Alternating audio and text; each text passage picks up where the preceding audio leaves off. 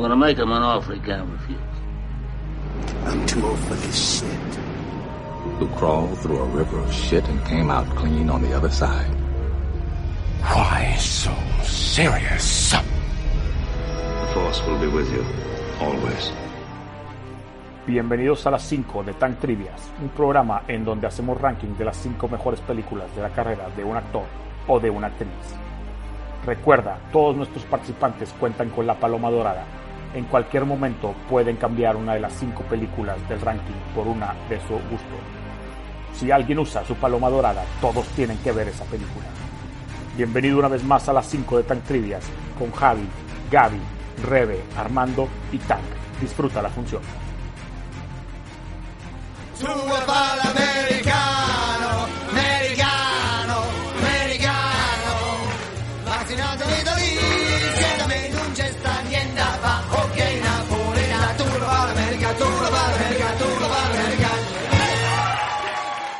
compadre, americano. ¿Cómo están? Bienvenidos. Eso fue un poquito de la película de Talented Mr. Ripley, cuando cantan ahí la canción de... ¿Cómo está Javi? Compadre americano. ¿Cómo es? ¿Cómo va ahí? La letra se la estaba aprendiendo ahorita Javi para estar al tiro con ustedes. Estamos aquí para grabar el programa de Talented Mr. Ripley de las 5. Tenemos a Javi, tenemos a Armando y tenemos de vuelta a Laura, que es una especialista en Cate Blanchett. ¿Es cierto eso, Laura, o no? Ay, así como especialista, no, pero sí sé algunitas. Muy bien. Bienvenida de vuelta. Estuviste con nosotros en el programa de... ¿Recuérdanos? En el de Kate Winslet. En el de Collateral Beauty. Sí, yo creo que es la especialista de las Kates. Sí. Es la especialista de las Kates. Pues bienvenida de vuelta. Vamos a ver a Matt Damon, vamos a ver a Jude Law y vamos a ver a Cate Blanchett. ¿Tienes por ahí algunos datos, Javi, de Talented Mr. Ripley o no? Claro. Bueno, la canción que dijiste es Tú quieres ser americano o Tú bofa americano. Talented Mr. Ripley está basada en la novela del mismo nombre de Patricia Highsmith. El talento de Mr. Ripley estuvo escrita y dirigida por Anthony Minghella. Y bueno, él es la cuarta vez que se hace una película sobre esta novela. Es la cuarta adaptación al cine. Pero esta ha sido la que más ha gustado. Leonardo DiCaprio, Christian Bale, Tom Cruise y Edward Norton eran los nombres que sonaron para protagonista de Talented Mr. Ripley. Y los pidió específicamente... Siento que Tom Cruise siempre está ahí. Tú, Javi, ¿no? En Iron Man también estaba Tom Cruise siempre. Y Edward Norton, ¿viste quién más? Leonardo DiCaprio y Christian Bale. Madres, todos los... Pero cuando este Anthony Minghella vio a este Matt Damon como en Good Will Hunting, dijo, no, tiene que ser este güey. Y pues se quedó claro. Matt Damon. Entonces, un poquito después, ¿no? Sí, algo muy simpático es que para Jude Law y para Matt Damon... Les pidieron, o sea, a fuerza Anthony Minghella les dijo que si querían participar en la película tenían que aprender a tocar el instrumento, uno el piano y el otro el saxofón. Entonces, Matt Damon aprendió a tocar el piano y Jude Law el saxofón. En la película lo que se ve es sí están tocando ellos, pero lo que se escucha la están tocando otras personas. Es un dato curioso. Lo que sí están tocando ellos, pero lo que se escucha lo toca alguien más. Sí. Muy bien. ¿Es todo? Pues es lo que encontré de la movie. Agregar, hay más, obviamente. Y aparte agregar que es un peliculón y que la vean todos independientemente de lo que pase hoy. Y bueno, fue considerado uno de los mejores thrillers de finales de la década, ¿no? Sí, un gran thriller. Una película muy, muy emocionante, muy perturbante de repente, ¿no? Como que está medio fuerte el tema, pero sí, muy recomendable. Y aprovechar ahorita que estamos a punto de empezar para que nos sigan ahí en el Instagram, ¿verdad, Javi? @las5 podcast. Ya están empezando a poner por ahí datos curiosos de lo que mencionamos aquí. Está muy padre los gráficos que están subiendo. De hecho, ahí subieron lo de Iron Man de Tom Cruise. Y bueno, pues vamos a aventarnos primero Matt Damon, luego Cate Blanchett y luego Jude Law, ¿correcto? Venga, vamos con Matt Damon, que supongo que tiene una buena cantidad de datos. ¿Cuántos años tiene? ¿50? 50 añitos, efectivamente. ¿Sí? Nació el 8 de octubre de 1970. Casi igual que tú, ¿no, Tank? Sí, los 50 ya casi igual que yo. Me refiero a mes de nacimiento. Tú también eres de octubre, ¿no? Ah, yo soy de agosto, Javi. ¿Qué está pasando, hombre? Sí. Años para que sepan. Bueno, estudió literatura inglesa en Harvard, pero no llegó a graduarse porque cambió los libros por la actuación, el buen Matt Damon, y la jugada le salió bien al final de cuentas. Solo le quedaban 12 créditos. De hecho, antes de entrar a Harvard, estudió en una escuela que se llamaba Cambridge Range and Latin School, una escuela católica donde ahí conoció a su mejor amigo Ben Affleck. Cuando abandonó Harvard, pues dicen que gran idea de esto fue una conspiración entre tres. Fue Ben Affleck, Casey Affleck y Matt Damon decidieron irse a probar a Hollywood suerte. Y entonces fueron los tres y ahí es donde escribieron Good Will Hunting.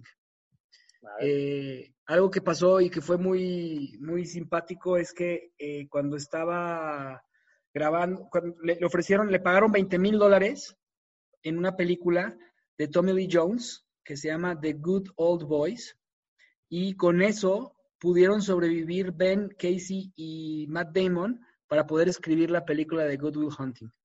Wow.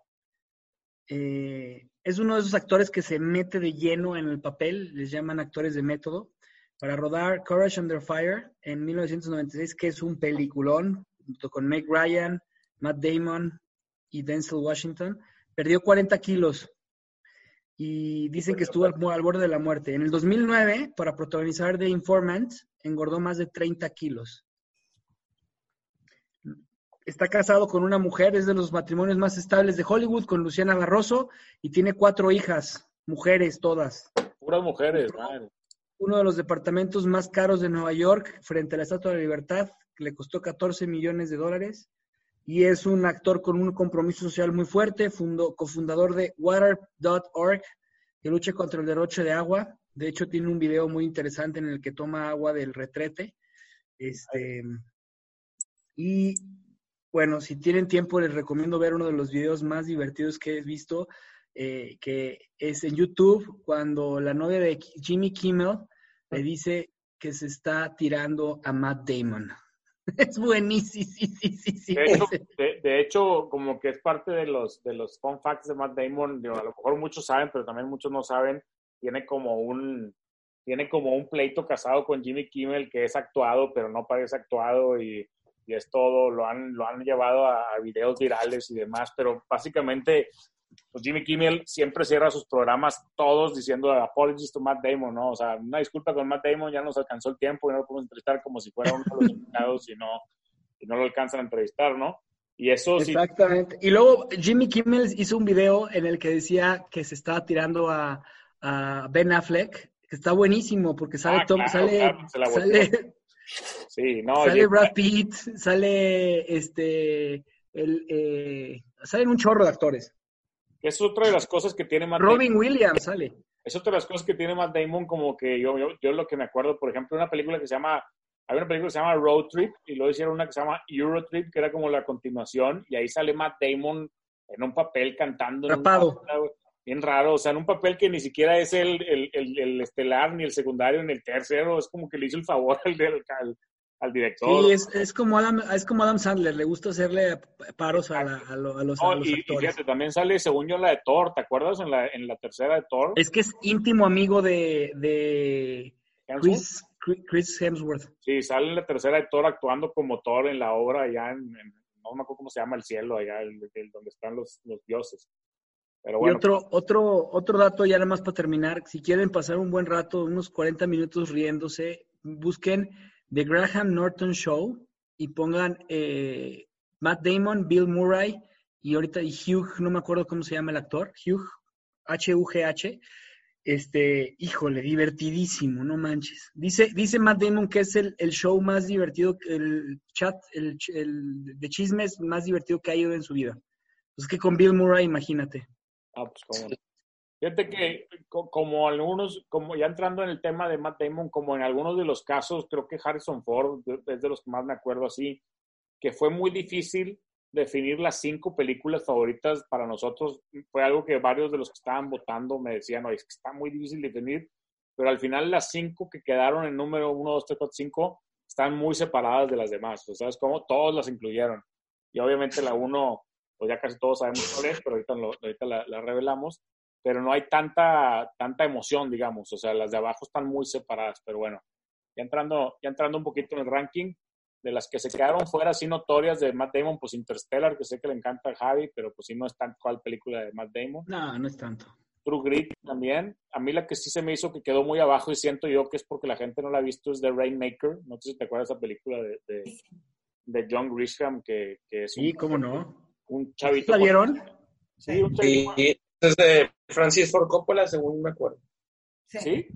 Es de Francis Ford Coppola, sí, que era un chavito con leucemia y que los va a pelear por la familia contra una compañía de seguros. Y es un tema tipo... Sí. Pues es de la misma serie de A Time to Kill y de Perk and Brief y todas esas. Muy, muy, muy buena película, muy recomendable que la vean, aunque quedó muy fuera. Invictus. Ah, y como siempre habrá que hacerle un homenaje al gran Danny DeVito, ¿no? Sí, Danny DeVito también. Tiene muy buen elenco, la verdad, la película. Obviamente, pues, en esa racha de películas de John Grisham de los 90s, creo que fue como la tercera o la cuarta, ya traían buena racha. O sea, ya cualquiera película que hicieran de ellos se juntaba muy buen cast, ¿no? Y bueno, Invictus también quedó fuera, que sé que a Javi le gusta, a mí también me gusta, la puse bien en un buen lugar, pero bueno, es que con Matt Damon, ¿cómo batallamos? Muchas. El número 10, ya entrando en el top 10, quedó The Bourne Ultimatum. The Bourne Ultimatum sí quedó fuera, la Ultimatum sí quedó en el número 10, y bueno, la Identity pues obviamente quedó en la 5, ahorita vemos en qué lugar. El número 9 quedó Rounders, que me encanta. Rounders otra vez volvió a perder, así como... Pero es que, o sea, ve qué difícil. O sea, dejar Rounders o Invictus, por ejemplo. O sea, las dos son películas... O sea, una es histórica y la otra es una película muy de culto a los que les gusta el póker, Edward Norton. O sea, gran movie, thriller. O sea, es difícil, güey.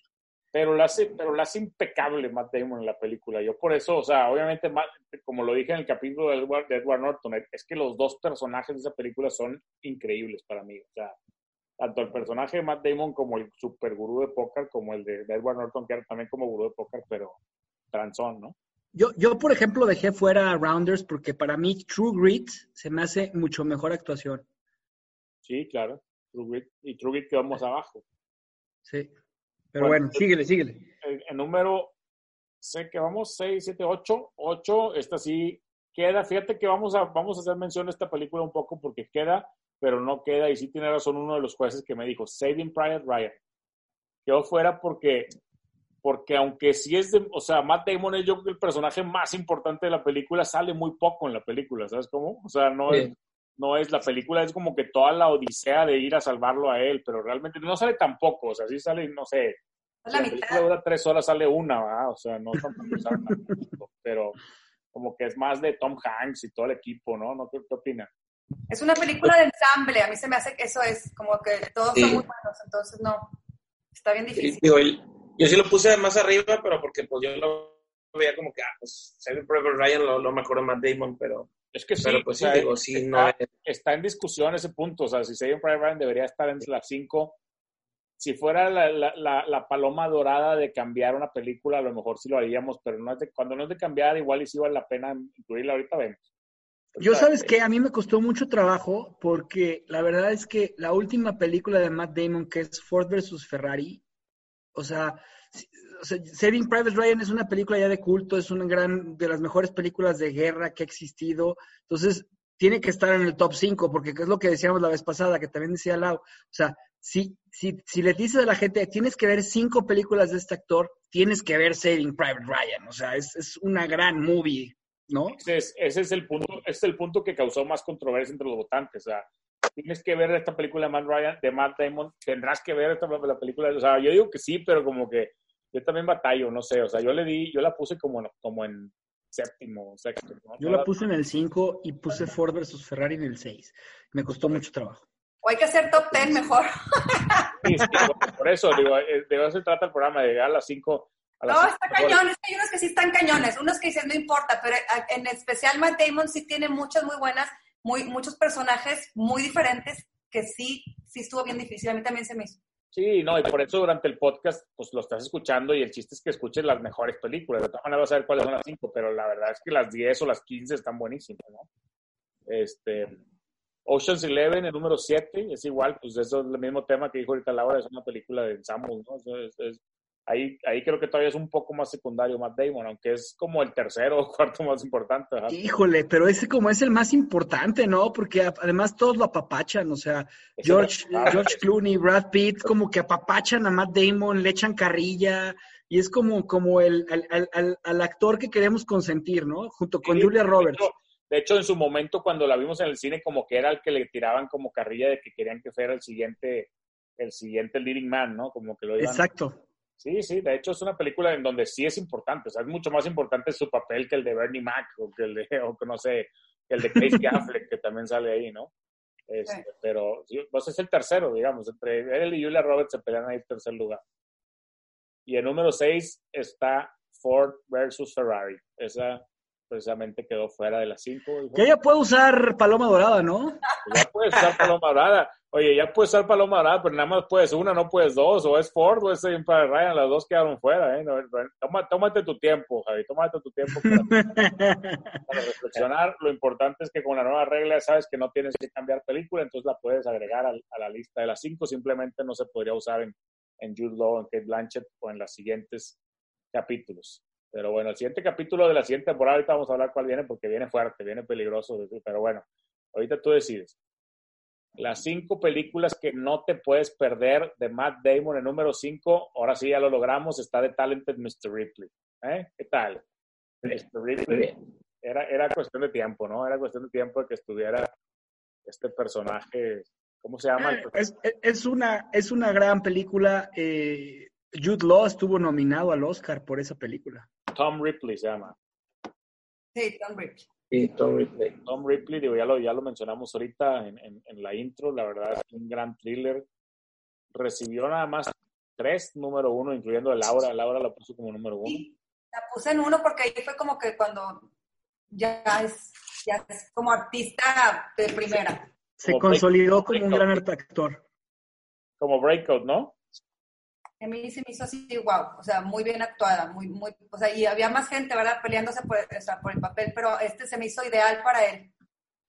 Me encantó ahí. 1999, cuando le hicieron, pues sí estaba en la mera época, ¿no? Creo que ya salió en School Ties también, que también se me hizo padre, pero pues ni lo puse porque también es Ensemble, que está muy buena también. Sí, pues Matt Damon y School Ties, yo también, yo estoy contigo. School Ties quedó súper fuera, pero yo creo que queda fuera porque es una película muy vieja, la verdad. Oye, faltó mencionar, Javi, en esta película de Ripley que batallamos para escoger a los personajes, porque también estaba Gwyneth Paltrow, que bueno, la acabamos de hacer, y también estaba Philip Seymour Hoffman, ¿no? Buenísima ahí en esa película. Sí, ambos, yo creo, ¿no? Ambos, sí. Es buenísimo el personaje que tiene Freddy. Y fíjate que en Gwyneth Paltrow no pusimos Talented Mr. Ripley, pero también actuó súper bien. Sí. Es que está muy complicado incluirlas todas. El número 4 quedó mi número 1 y la número 1 de Javi, The Bourne Identity. Que no estoy de acuerdo que esté en número 4, pero pues de todas maneras sí estoy de acuerdo que existe en la 5, entonces no me voy a quejar tanto. A ver, pero aquí sí hay un tema, Tank, podemos discutir porque sí vale la pena discutir esta parte. A ver. The Bourne Identity para mí es la número 1 porque es una película que revolucionó el tema de los espías americanos y lo hizo de una forma extraordinaria, o sea, rompió los esquemas, fue una novela increíble y lo aterriza perfecto Matt Damon. Para mí, por eso es la número 1, porque, o sea, sí, él inventaron un James Bond americano, ¿no? Exacto. Exactito. Básicamente hicieron un James Bond americano. Para mí también es la número 1 por puntos muy similares, aparte de que me encantó. Me encantan las tres están espectaculares. Es un rewatchable. La 1 es súper rewatchable. La 2 y la 3 también, pero se me hace que la 1 es una película que la puedes ver muchas veces y está muy bien actuada, franca, potente, también se luce, o sea, sale Clive Owen también ahí de uno de los asesinos, o sea, está muy, muy buena la 1. Se me antojó, cabrón. Toda la trama, sí, no, aviéntatela. Yo me la aventé hace muy poco, te estoy hablando unos 2 meses, 3 meses y está buenísima, o sea, es una... es una película y aparte pasan muchas cosas que dices, no mames, no me acordaba de todo eso. O sea, sí está medio castigado en el lugar, pero bueno, está, de hecho, perdió por un punto, ¿eh? Perdió por un punto contra The Martian, que está número 3. Que digo, no me puedo quejar mucho porque The Martian es una super historia también, ¿no? The Martian a lo mejor por ser más nueva, no sé qué opinan ustedes. Es que sale mucho, o sea, como que te está explicando todo lo que está pasando, entonces te involucras mucho en su papel y estás como con él en todo lo que está haciendo y ahí estás, das cuenta, rooting for him, o sea, de que ahí va y va a poder plantar para poder sobrevivir y qué va a pasar y lo van a salvar, o sea, te estás así como picada en qué le va a pasar, te lo está contando directo, porque está viéndote a la cámara, te está viendo directo. Sí, se pone a hacer agua y se pone a hacer plantas. Y, no, es un película, no. Ese desde el libro, no sé si han leído el libro, está buenísimo ese libro. Esa también es súper rewatchable y también está increíble el cast, ¿eh? El cast también está... Sí. Y pues Ridley Scott dirigido. Jeff Daniels, Michael Peña, Sean Bean, Kate Mara, Sebastian Stan, Chiwetel Ejiofor y aparte Ridley Scott. O sea, sí, está muy merecido el lugar. ¿Estamos de acuerdo? Pero aparte es una película que sinceramente es sumamente complicada. Bueno, yo no sé mucho de este tema, pero o sea, no era una película sencilla porque justo como dice Lau, o sea, todo el tiempo está la cámara enfrente de él y tienes que expresar toda su desesperación y todo lo que le sucede. O sea, no creo que, si me preguntas qué actor pudo haber hecho mejor papel que él, la verdad es que no. Y lo nominaron al Oscar por esa película. De hecho, la película estaba nominada. Matthew lo pudo haber hecho también igual. Es el mismo estilo de las películas que ha hecho, ¿no? Pero Matthew también... ¿Matthew McConaughey? Sí, también. Pudo haber estado ahí. Bueno, Tom Cruise también, ¿eh? Sí, Tom Cruise, obvio. No, Tom Cruise es obvio. Tom Cruise todas.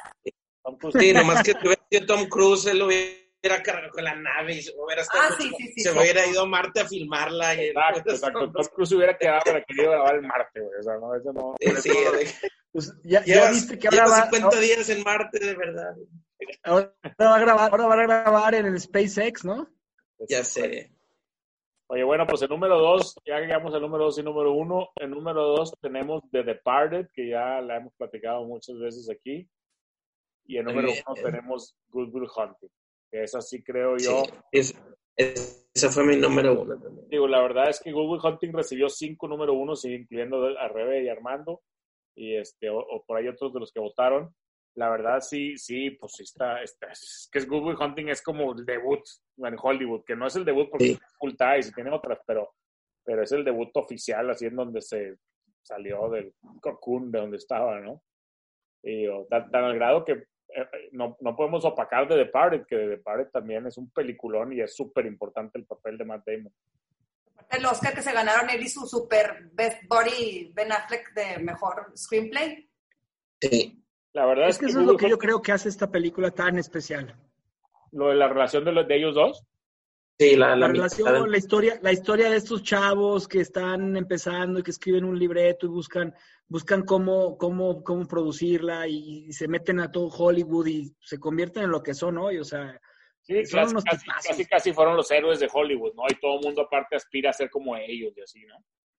Exacto. Sí, la verdad es que no tengo queja alguna. Ahora sí que nos tienes que decir, Javi, si quieres meter una palomita dorada por ahí. Yo sí voy a usar mi palomita dorada porque sí quiero utilizar... Necesitamos un sound effect aquí que ¡push! Se mete la paloma dorada, ¿verdad? Hay que decir la producción, que meta un sonido aquí. Aquí algo bien interesante es que te das cuenta que entre tus 5 actores favoritos no metiste a Matt Damon, pero puede estar dentro de los 5 actores favoritos de cualquier persona. Es un cuate que tiene un gran repertorio de películas. Y para mí, la paloma dorada va a ser Saving Private Ryan. Perfecto. Sí. Muy bien. Armando está feliz, hasta aplaudió en su casa. La verdad es que no podemos, digo, obviamente la paloma dorada es intocable y no es de que nos pudiéramos quejar, pero no podemos quejarnos porque realmente vale mucho la pena la película. Es una película que se tiene que incluir ahí. Y bueno, entonces el ranking de Matt Damon quedó Good Will Hunting en 1, The Departed en 2, The Martian en 3, The Bourne Identity en 4, The Talented Mr. Ripley en 5 y Saving Private Ryan en 6. Queda la duda de que si The Talented Mr. Ripley hubiera estado ahí, si no hubiera sido el programa de él, ¿eh? Que a veces siento que la gente vota un poco mejor por la película que ponemos en el programa, pero bueno, eso es otra historia. Nos pasamos con Cate Blanchett. Cate Blanchett. Bueno, yo no sabía que Cate Blanchett era australiana. Nació el 14 de mayo de 1969, tiene 51 años y es una actriz que ha interpretado a varios hombres, o sea, en algunas películas, y entre ellos a Bob Dylan. Y es una película muy rara, esa película de Bob Dylan, y ella lo que tiene de duda es que nunca supo si Bob Dylan estaba conforme con la actuación. Es la duda que tiene. Bye. Jamás se niega una aventura. Es una mujer que le encanta que le propongan desafíos y temas diferentes, y cuando le ofrecieron Lord of the Rings fue la primera que brincó y dijo wow. Tiene una relación bien simpática porque ha actuado en varias películas con todos los hobbits. Pero con todos. O sea, con todos ha salido en un chorro de películas. Con todos. ¿Cómo se llama su personaje? ¿Éowyn o cómo es? Galadriel. Galadriel. Galadriel. Es una actriz anti-glam, tipo Kate Winslet. No tiene espejos en su casa. Bueno, tiene un espejo y es el de su baño. Ella puede pasar toda una tarde de domingo en pijama junto a sus 4 hijos, o sea, como cualquiera de nosotros 4, y vestirse sin siquiera con ropa interior, igual que nosotros 4, creo. Vientos, gracias por... No quería dedicarse al cine, su plan era hacer una larga carrera en el teatro, se mete muchísimo en los papeles, igual que Matt Damon. Ha sido nominada al Oscar por representar personas de la vida real: Katharine Hepburn, la reina Isabel I, Bob Dylan. En las 3 ha sido nominada al Oscar. Ganó el Oscar con Blue Jasmine, y cuando tenía 18 años, Kate estaba de vacaciones en Egipto y una persona ahí del hotel le preguntó que si no quería participar de extra en una película. Era una película de boxeo egipcio que se llamaba Caboria, Cangrejos. Y ella participa en 3 escenas de la película bailando, entonces ahí fue cuando empezó, en unas vacaciones, participó en una película de unos egipcios. Está raro el dato, ¿no? Y realmente lo curioso con Cate Blanchett es que su primer película oficialmente fuerte, por así decirlo, fue Elizabeth, y está fuertísima la película, o sea, y su papel y todo. Y fue nominada, y de ahí en adelante empieza realmente su carrera importante, ¿no? Entonces, o sea, exacto. Debutó tipo Matt Damon, o sea, debutó con un película, no. La consideraron para Mrs. Smith, de Mr. y Mrs. Smith. Ah, ¿sí? También. Sí. Y también para Roxy en Chicago. Prefiero a Angelina. Y no, sí, pero imagínate, seguiría casado a lo mejor Brad Pitt y mi queridísima Jennifer Aniston. Jennifer Aniston, ¿verdad? No sabemos qué va a pasar ahí. Lleva casada con su esposo 20 años, no sé cuántos, muchos años. Desde el 92.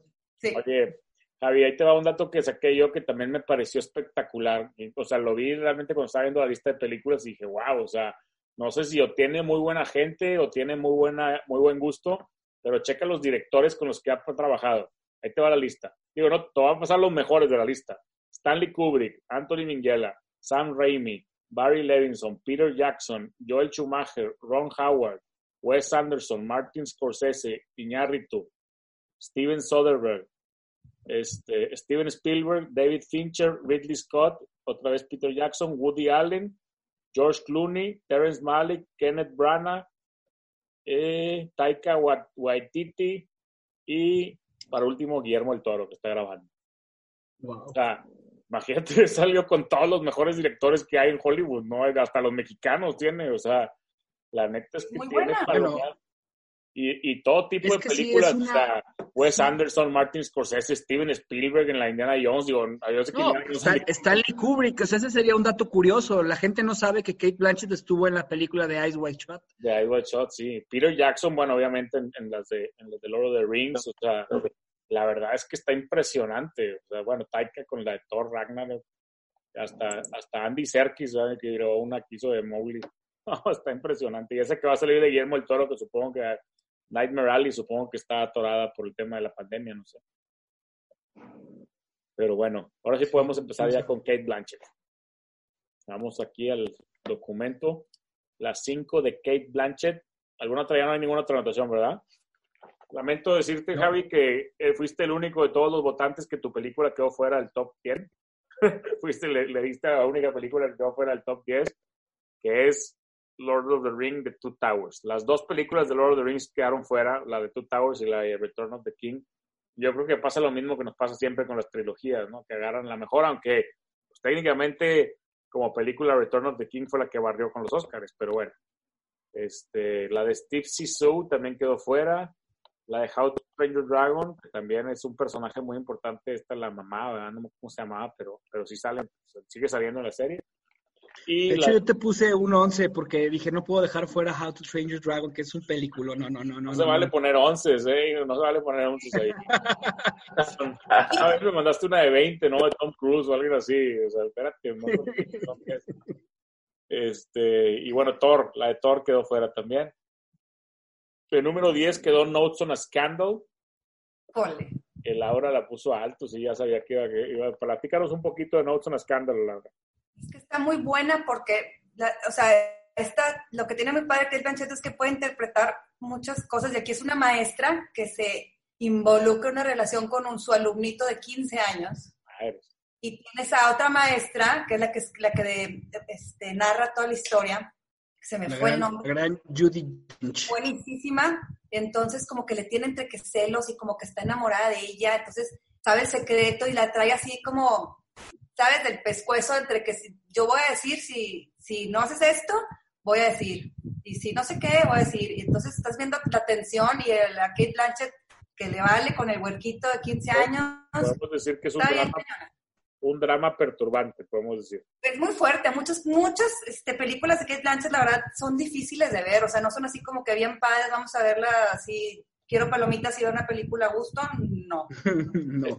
Esta película que quedó número 9 a mí me hizo considerar mi palomita dorada en este capítulo y no la voy a usar simplemente porque sé quiénes vienen y aparte no soy tan fan de Kate Blanchett, pero Bandits quedó fuera. Para mí Bandits es una película espectacular de Bruce Willis, Billy Bob Thornton y Kate Blanchett que siento que mucha gente no ha visto y por eso la quería meter ahí en la paloma dorada, pero bueno, quedó número 9, no sé si se acuerdan por ahí, creo que nadie de ustedes la votó, entonces... No la voté, la verdad es que es buena movie, pero no. Es vieja, es viejona. The Talented Mr. Ripley quedó número 8. Pues obviamente su personaje es buenísimo, pero no es de los principales, por así decirlo. No. El número 7 quedó Babel. No juegues tan abajo. Sí, número 7. Ya no puede estar paloma dorada, lo siento. Nada más uno la puso número 1. Película de... Esa es la de Iñárritu, ¿no? Va a ver. Con Brad Pitt y con un gran elenco completo. También nominada al Oscar, ¿no? ¿O ganó? ¿En cuál? No. Babel ganó el Oscar o nominada al Oscar la película, ¿no? No, estuvo nominada. ¿No estuvo nominada? Sí, estuvo nominada, pero no ganó. Fue sí. O sea... Sí, no, sí, o sea, pero me refiero que sí, la película sí tuvo muy buena recepción a esta película.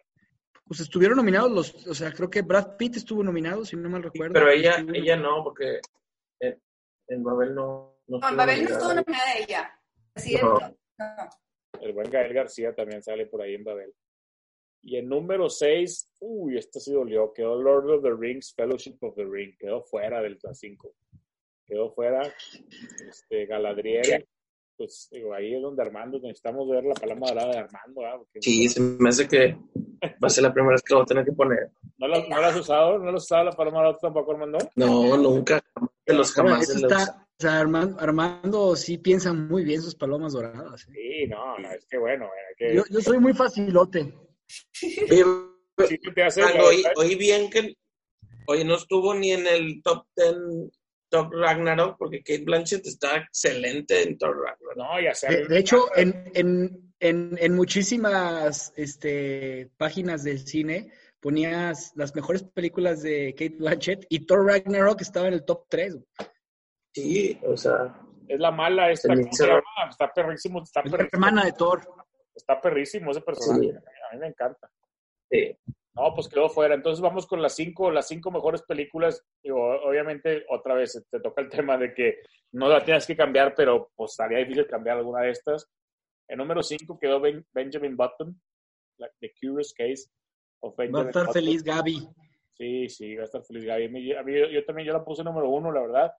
Se me hace, pues digo, es un peliculón y está muy justificable que esté ahí. Fíjate, no había visto que el número 2 y el número 3 empataron, pero bueno, sí está bien puesta porque tuvo más número 1 la número 2. Pero bueno, el número 4 quedó Elizabeth, la ya antes película mencionada. Nada más uno la puso número 1, fíjate, pero tuvo muy buenos lugares, que es la película del 98 en donde debutó como la reina Elizabeth. Nominada para el Oscar como mejor actriz, pero no ganó. Por las dos, es la primera actriz que está nominada doble por el mismo papel. ¿Doble por el mismo papel? O sea, porque hizo Elizabeth en el 99, que está nominada a mejor actriz, y en el 2008 hizo Elizabeth la de oro. La nominaron por la misma, también. O sea, por la misma, es una secuela. Por el papel de Elizabeth. Por el mismo papel de Elizabeth se la nominaron dos veces, no ganó por ninguna de las dos, pero fue nominada. Wow, eso está interesante. Uh-huh. El número 3 está Carol, que es la número 1 de Armando. Está también fuerte, y esa historia la escribió la misma Patricia, ¿cómo se llama? La misma de Talented Mr. Ripley. ¿Ah, sí? Patricia, ¿cómo se llama? Patricia Highsmith. Highsmith, ajá. Ella escribió también Carol. ¿Y de qué se trata? Platícale un poco a la gente que está escuchando. También es una película controversial y es de... Como, pues Army, tú te la sabes, a ti te gustó, tú la pusiste muy alta, andale. Pues, digo, la verdad es que no me acuerdo muy bien, la vi cuando la fui a hacer el review de una fotógrafa que tiene una relación con, o sea, de esta, ¿cómo se llama? Esta Rooney Mara sale con ella, es como que una relación entre ellas en los años 50. Entonces es como que la polémica entre una relación de una... Sí, es un tema de lesbianas y que tiene, ella es una directora de moda y se enamora de la fotógrafa y está buena la película. Sí. Muy buenas actuaciones, sí está igual densa y no está así palomitas, vamos a ver película muy a gusto, no. Sí, está no es un rewatchable, así agradable, ¿no? No es como Bourne que puedes verla 1000 veces o Ocean's 8 que pues tampoco, no está tan buena, pero la podrías ver también con Kate, que tampoco nadie la pusimos en el top 10, se me hace. Sí es. A mí no me gustó Ocean 8. Está padre, me gustaba ver la moda y ver las chavas, pero también, o sea, no crees que... No, ni la mencioné ni sale aquí. Sí, yo no la puse en el top. Bueno, y la película que quedó número 2, que fue la que más número 1 tuvo, de hecho fue la número 1 de Rebe, que no está aquí, y fue la número 1 de Laura, que fue Blue Jasmine, la película de Woody Allen. Así que platícanos un poquito más porque es tu película número 1, Laura. ¿Sabes qué? Está muy interesante ver cómo todas las capas de su personaje. Haz de cuenta, es una señora de alta sociedad de Nueva York y su esposo, que es Alec Baldwin, lo meten en la cárcel por fraude, tipo esos de Bernie Madoff, así. Mm. Entonces, se va a vivir con su media hermana. Está muy divertida porque ella es así como toda elegante y toda así. La hermana, haz de cuenta, que es una mesera de chilis. Y entonces batalla, o sea, se va a San Francisco a vivir allá y trae muchos problemas psicológicos, está tomando pastillas y está diciendo, actúa muy, muy padre, o sea, sí la tienen que ver porque, no les quiero platicar mucho, pero es un papel muy, muy bueno, pues ese sí se ganó el Oscar, ese sí fue súper. Además, toda película de Woody Allen, o sea, tienes que verla, o sea, sí o sí, yo creo que son de esas películas que te dejan al final como reflexionando, pensando un poquito. Yo toda la película de Woody Allen le saco la vuelta. Sabes que yo también antes, pero velas, yo empecé viendo Annie Hall y ya me fui para de atrás para adelante y sí, yo creo que sí vale la pena que las veas, algunas sí están muy buenas. Te recomiendo, ¿sabes cuál te recomiendo que veas de Woody Allen para empezar? O sea, para empezar, yo empezaría con Match Point y podría ser que la de Midnight in Paris. Esas dos son muy buenas. Esa es la que más me gusta. De ahí empiezas a ganarle como amor a Woody Allen. Tendré que empezar a verlo para entonces hacer las 5 de Woody Allen, ¿verdad? Sí, ve Blue Jasmine, sí, véanla. Blue Jasmine está muy buena, aparte se gana, o sea, la actuación que hace ella es espectacular. Bueno, el número uno quedó El Aviador, fíjate. El Aviador se metió ahí, se coló como número 1, película, la mejor película de Kate Blanchett. ¿Cómo ven? Ganó el Oscar. Digo, la verdad es que quedó muy peleada, o sea, le ganó por 6 puntos. O sea, las primeras 3 estuvieron muy apretadas, pero El Aviador quedó como número 1. Es que sí hace una Audrey Hepburn perfectamente bien interpretada. O sea, está muy... Sí está... Yo la puse número 2, pero sí está muy bien. Y, no, y Blue Jasmine, pues ella es la película. Y en El Aviador, pues ella es reparto. Buenísimo reparto, pero por eso en el 2, no en el 1, se me hace. Así es. Y algo que es bien simpático es que es la única actriz que ha entregado un Oscar a una actriz y ganado un Oscar por haberle... interpretado ese papel. O sea, ella le entregó el Oscar póstumo a Audrey Hepburn y esa misma noche ganó el Oscar por haber interpretado a Audrey Hepburn. Bueno, pero eso pudo haber estado planeado si fueron los mismos Oscars, ¿no? Sí, pero pues bueno. De todas maneras es un buen dato, es un gran dato. O sea, sí, es un dato muy curioso. Pero si hubiera sido en otros Oscars, bueno, ya sí como que wow, pero en los mismos Oscars, pues, sí. Como que vamos a hacerlo. Pero bueno, antes de cerrar, Armando, ¿vas a querer meter cuchara?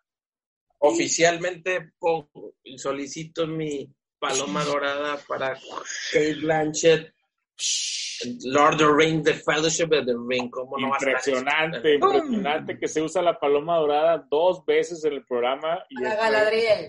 La paloma dorada de Armando llega con todo. Sí. Oye, ¿tienes uso de Lord of the Ring? Armin. Lord of the Rings empieza con su voz, ¿cómo no va a estar? Es la que te da. Tiene sus orejitas guardadas, esas orejas de Lord of the Rings, las puntitas de las orejitas las tiene guardadas, las prostéticas, ¿cómo se llaman? Sí, ¿verdad? Han de valer una lana esas orejitas. Las tiene guardadas en su casa, se las llevó de recuerdo. Fíjate que ahorita, se las regaló a su marido, que su marido es un fanático de Tolkien. Oye, ahorita que está diciendo ese dato, Armando, como que se me vino a la mente su voz narrando la película, y pues sí es cierto. ¿Verdad? The world is changed. Si realmente no piensas en eso, o sea, si no piensas que ella es la que narra la película. Pues muy bien. Oye, señor. estoy esperando de verdad que un día mis hijas se vayan a casa de los abuelos y yo poner Lord of the Rings desde las 9 de la mañana y terminar de verla hasta el día siguiente, caray.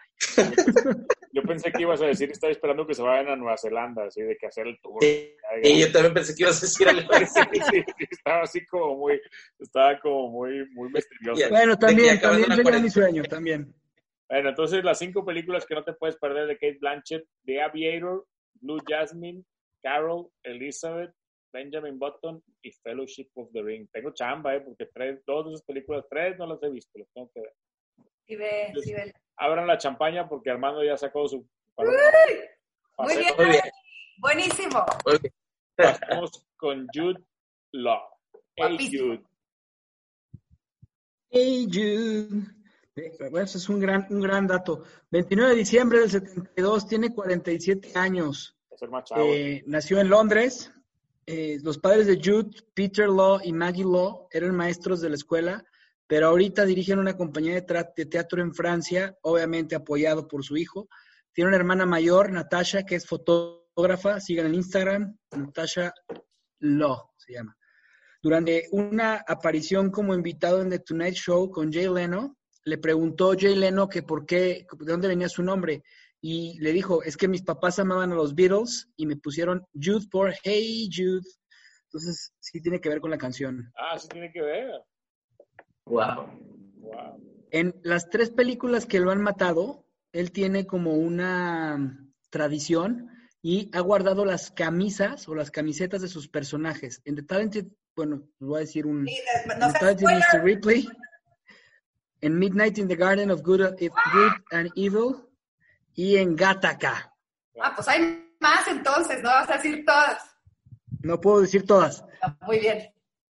Bueno... Estudió en The National Youth Music Theater, que de ahí han salido pues grandes, Ben Kingsley, Daniel Craig, Jude Law, entre otros. Creo que también Judi Dench, o sea, es el lugar en donde estudian los ingleses para actuación.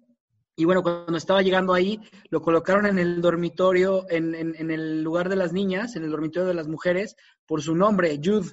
Y obviamente no dijo nada, pero en la misma noche lo cambiaron porque decían, tú no puedes estar aquí. su roommate en National Youth Music Theater fue Ewan McGregor, son buenos amigos desde ahí. Apoya a Tottenham Hotspur, es amante de las chocolates y las Pringles, Al igual que Tang tiene 5 hijos, le encanta coleccionar pinturas y toca saxofón. Su frase es: comer un buen plato, beber un buen whisky y dar un buen paseo, eso es el lujo que puede tener cualquier ser humano en la Tierra. Muy bien. Pues bueno, es un personajazo, la verdad. Yo me acuerdo, creo que fue host de unos Oscars, ¿no? ¿O no? No me suena. No fue host de unos Oscars, fue host de algún evento, porque me acuerdo de esa escena de Hey Jude y que le cantaron Hey Jude. A lo mejor fue un Saturday Night Live, se me hace que fue un Saturday Night Live. No me acuerdo que él haya... Sí, no, se me hace que fue cuando fue host de Saturday Night Live y fue una gran intro. Hay que buscarlo por ahí en YouTube. Ashley Simpson, él fue el que le introdujo a Ashley Simpson cuando cantó el playback famoso. Así es. ¿No? Ah, que estuvo Pearl Jam, claro, güey, claro. Así es, pero bueno, vamos con las 5 de Jude Law ya para cerrar el programa. Las que quedaron fuera, El Aviador, que ya la mencionamos ahorita con Cate Blanchett, quedó fuera. Captain Marvel quedó fuera, que yo creo que le dieron un poco duro a Jude Law porque sí tiene un buen personaje en la película.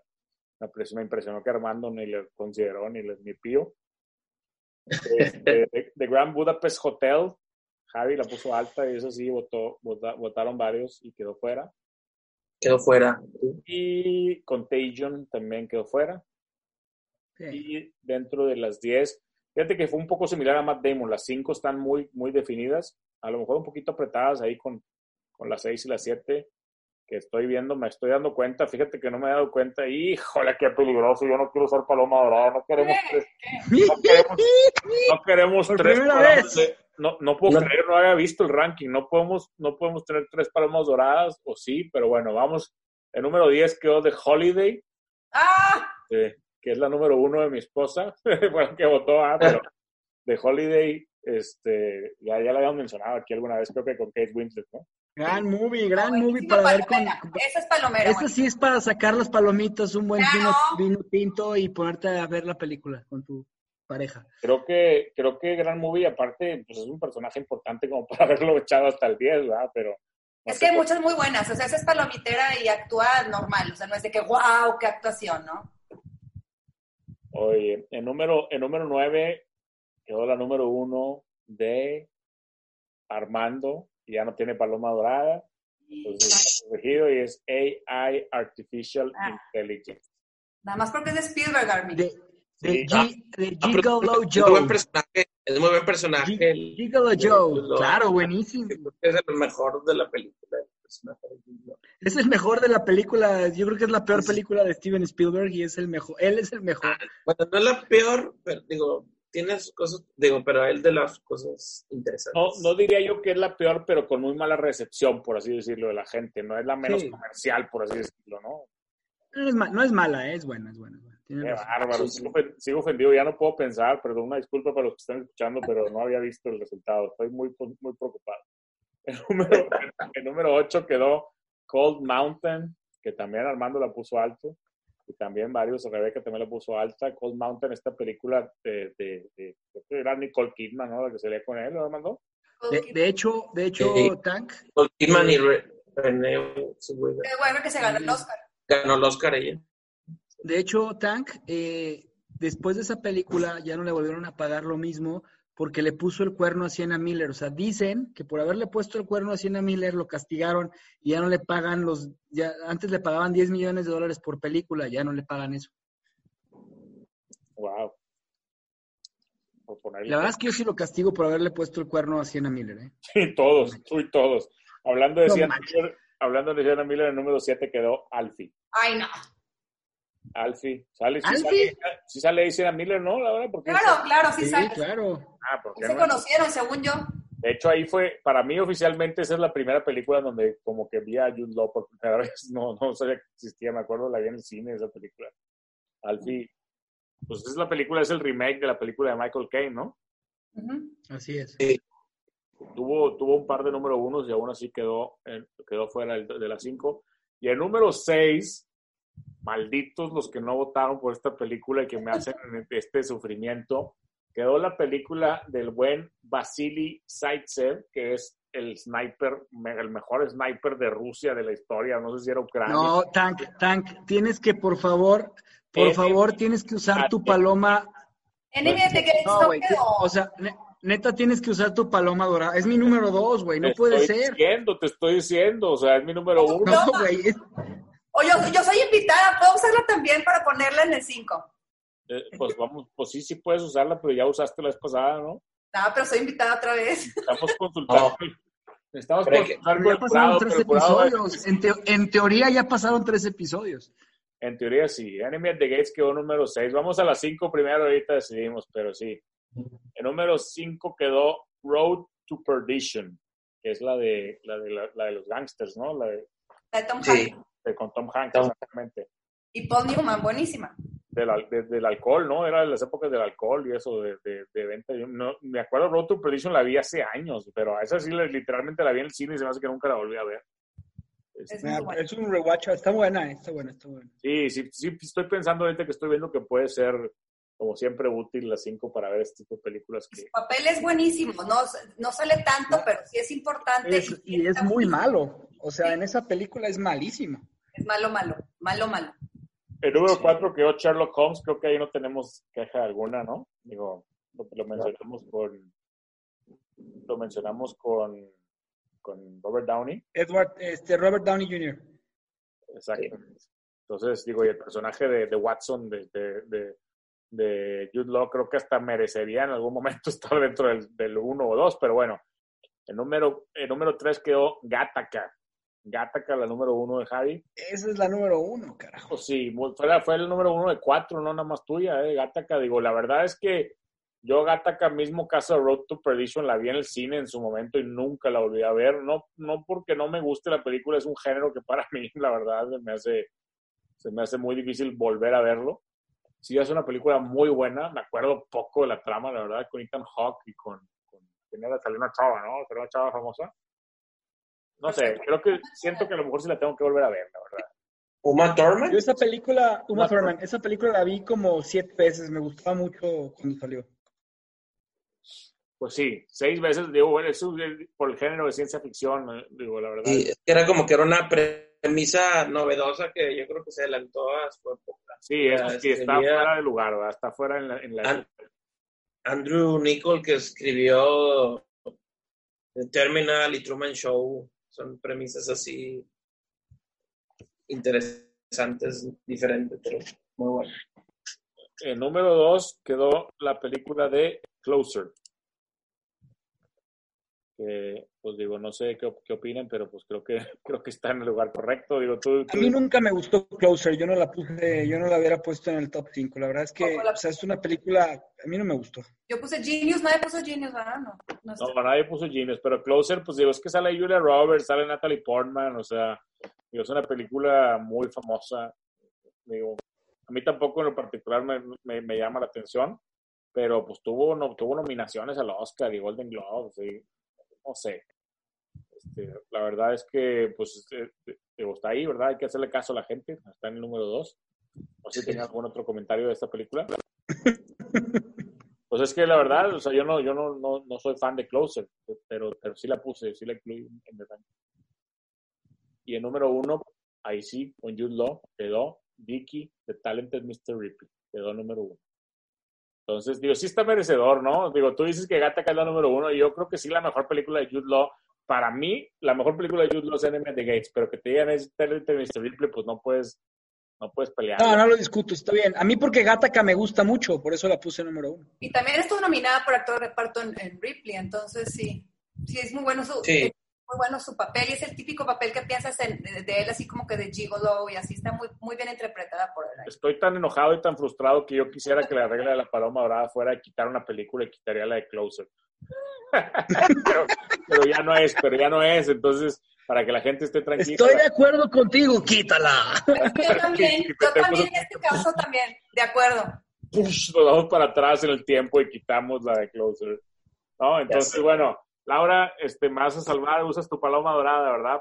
Es que sí, yo la uso, yo soy invitada y yo uso para poner, o sea, si quisieras quitar Closer, también lo quito y pusiera Enemy at the Gates. Oh, qué bueno, y fíjate que no aprovecho para mencionar de qué se trata la película, porque no dijimos, y a lo mejor mucha gente, los votantes igual ni la ha visto porque es un poco más vieja y es un tema de guerra, pero Para mí, películas de guerra así históricas también está, o sea, está dentro del top 10 Enemy Gates. O sea, no sé si el 5 es la historia, pues del duelo de los dos snipers, ¿no? Era el sniper, uno era Ed Harris y el otro era este güey. Sí. Y el que le pone que como el spotter es el hermano de Ralph Fiennes, no me acuerdo cómo se llama. ¿El niñito? No. El hermano de Ralph Fiennes sale como el spotter. Joseph Fiennes. Ese Joseph Fiennes sale como el spotter de su amigo y no, la verdad, y tiene el niñito y la chava esta muy guapa. Rachel Weisz, ¿no? Guapísima. Una gran película. Me da gusto que metas la paloma dorada ahí. Y cerramos el capítulo con The Talented Mr. Ripley, Closer, Gattaca, Sherlock Holmes, Road to Perdition y la paloma dorada en Enemy Gates de Laura. Entonces, espero que la próxima semana utilices la paloma dorada porque utilizaste a Laura, Tank. Utilizaste a Laura. ¿Sabes qué? Está bien porque no me gusta Closer, entonces la que, o sea, está bien. Hubiera puesto de Holiday, pero no la pondré, pero también véanla. Ella vio la oportunidad. Sí, de la yo no sé por qué votaron por Closer. Closer es, no sé. Porque sabes que es la típica, como que mucha gente vio esa por Julia Roberts y por Natalie Portman, entonces como que la que sale Jude Law, aparte de varias que bueno, ahí se hicieron muy famosos ellos, ¿no? Clive Owen y Jude Law se hicieron como los guapos ingleses. No, para mí fue muy inglés Jude Law desde que lo vi en Talented Mr. Ripley era wow. Sí, porque esta ya salió como en el 2005, o sea, ya salió año. Fue después. Siento yo que nos puede estar empezando a afectar también que son actores que ya no son tan comerciales y entonces pues ponen la película más comercial de él, ¿sabes? O sea, como que pues nos va a empezar a pasar mientras entremos en otro tipo de actores. Pero Jude Law sí es comercial, güey, ¿no? Bueno, entonces creo que no es el primer capítulo que usamos tres palomas doradas, ¿no? Creo que en Interview with the Vampire... No, con Ozuna usamos tres palomas doradas. En la Interview, sí, ¿verdad? En Interview with the Vampire usamos las tres con Brad Pitt, con Tom Cruise y con banderas. En este también se volvieron a usar las tres. Vamos a las 5 de Cate Blanchett, que son The Aviator, Blue Jasmine, Carol, Elizabeth y Benjamin Button. Bueno, The Curious Case of Benjamin Button. Y The Fellowship of the Ring con la amarilla, la paloma dorada de Armando. Y en Matt Damon, Good Will Hunting, The Departed, The Martian, The Bourne Identity, The Talented Mr. Ripley y la paloma dorada de Javi con Saving Private Ryan. Así es que esto ha sido todo. Muy, muy a tiempo, ahorita acabamos de ver aquí que estamos muy en tiempo y pues la próxima semana viene muy, muy cargado, viene fuerte el capítulo, esperemos que les guste, va a estar controversial. Es A Time to Kill con Sandra Bullock, Matthew McConaughey y el buen Kevin Spacey. ¡Ay, buenísimo! ¡Híjole! Controversia. Tiene que venir Laura. La verdad es que en algún momento teníamos que tocar a Kevin Spacey. Tiene muy buenas películas. Es muy bueno. Vamos a dejarlo así. Es buen actor, punto. No piensen nada más. Piensa en las actuaciones. La verdad es que la chamba está complicada con Matthew y con Sandra Bullock también. La vez pasada estuve platicando. Y con Kevin Spacey, güey. Son Oscar winners. Los tres son Oscar winners. Van a batallar, exactamente. Y Sandra Bullock va a estar complicado porque tiene 8 o 9 películas muy buenas. Entonces, vamos, ahí pronto les mando las listas. Ay, entonces, si tengan algún otro comentario. No, me gusta el episodio. Van a estar buenos los datos curiosos, ¿eh? Recuerden de seguir a Laura en su Instagram, que se llama... Wallagram. No, más despacito, está muy complicado. ¿Cómo de letrearlo? Como Instagram, pero Wallagram.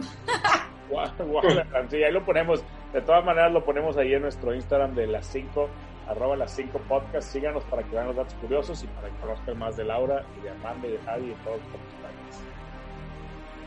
Venga, nos vemos. Gracias. Corte. Bye. Corte. Corte. 3 cortes.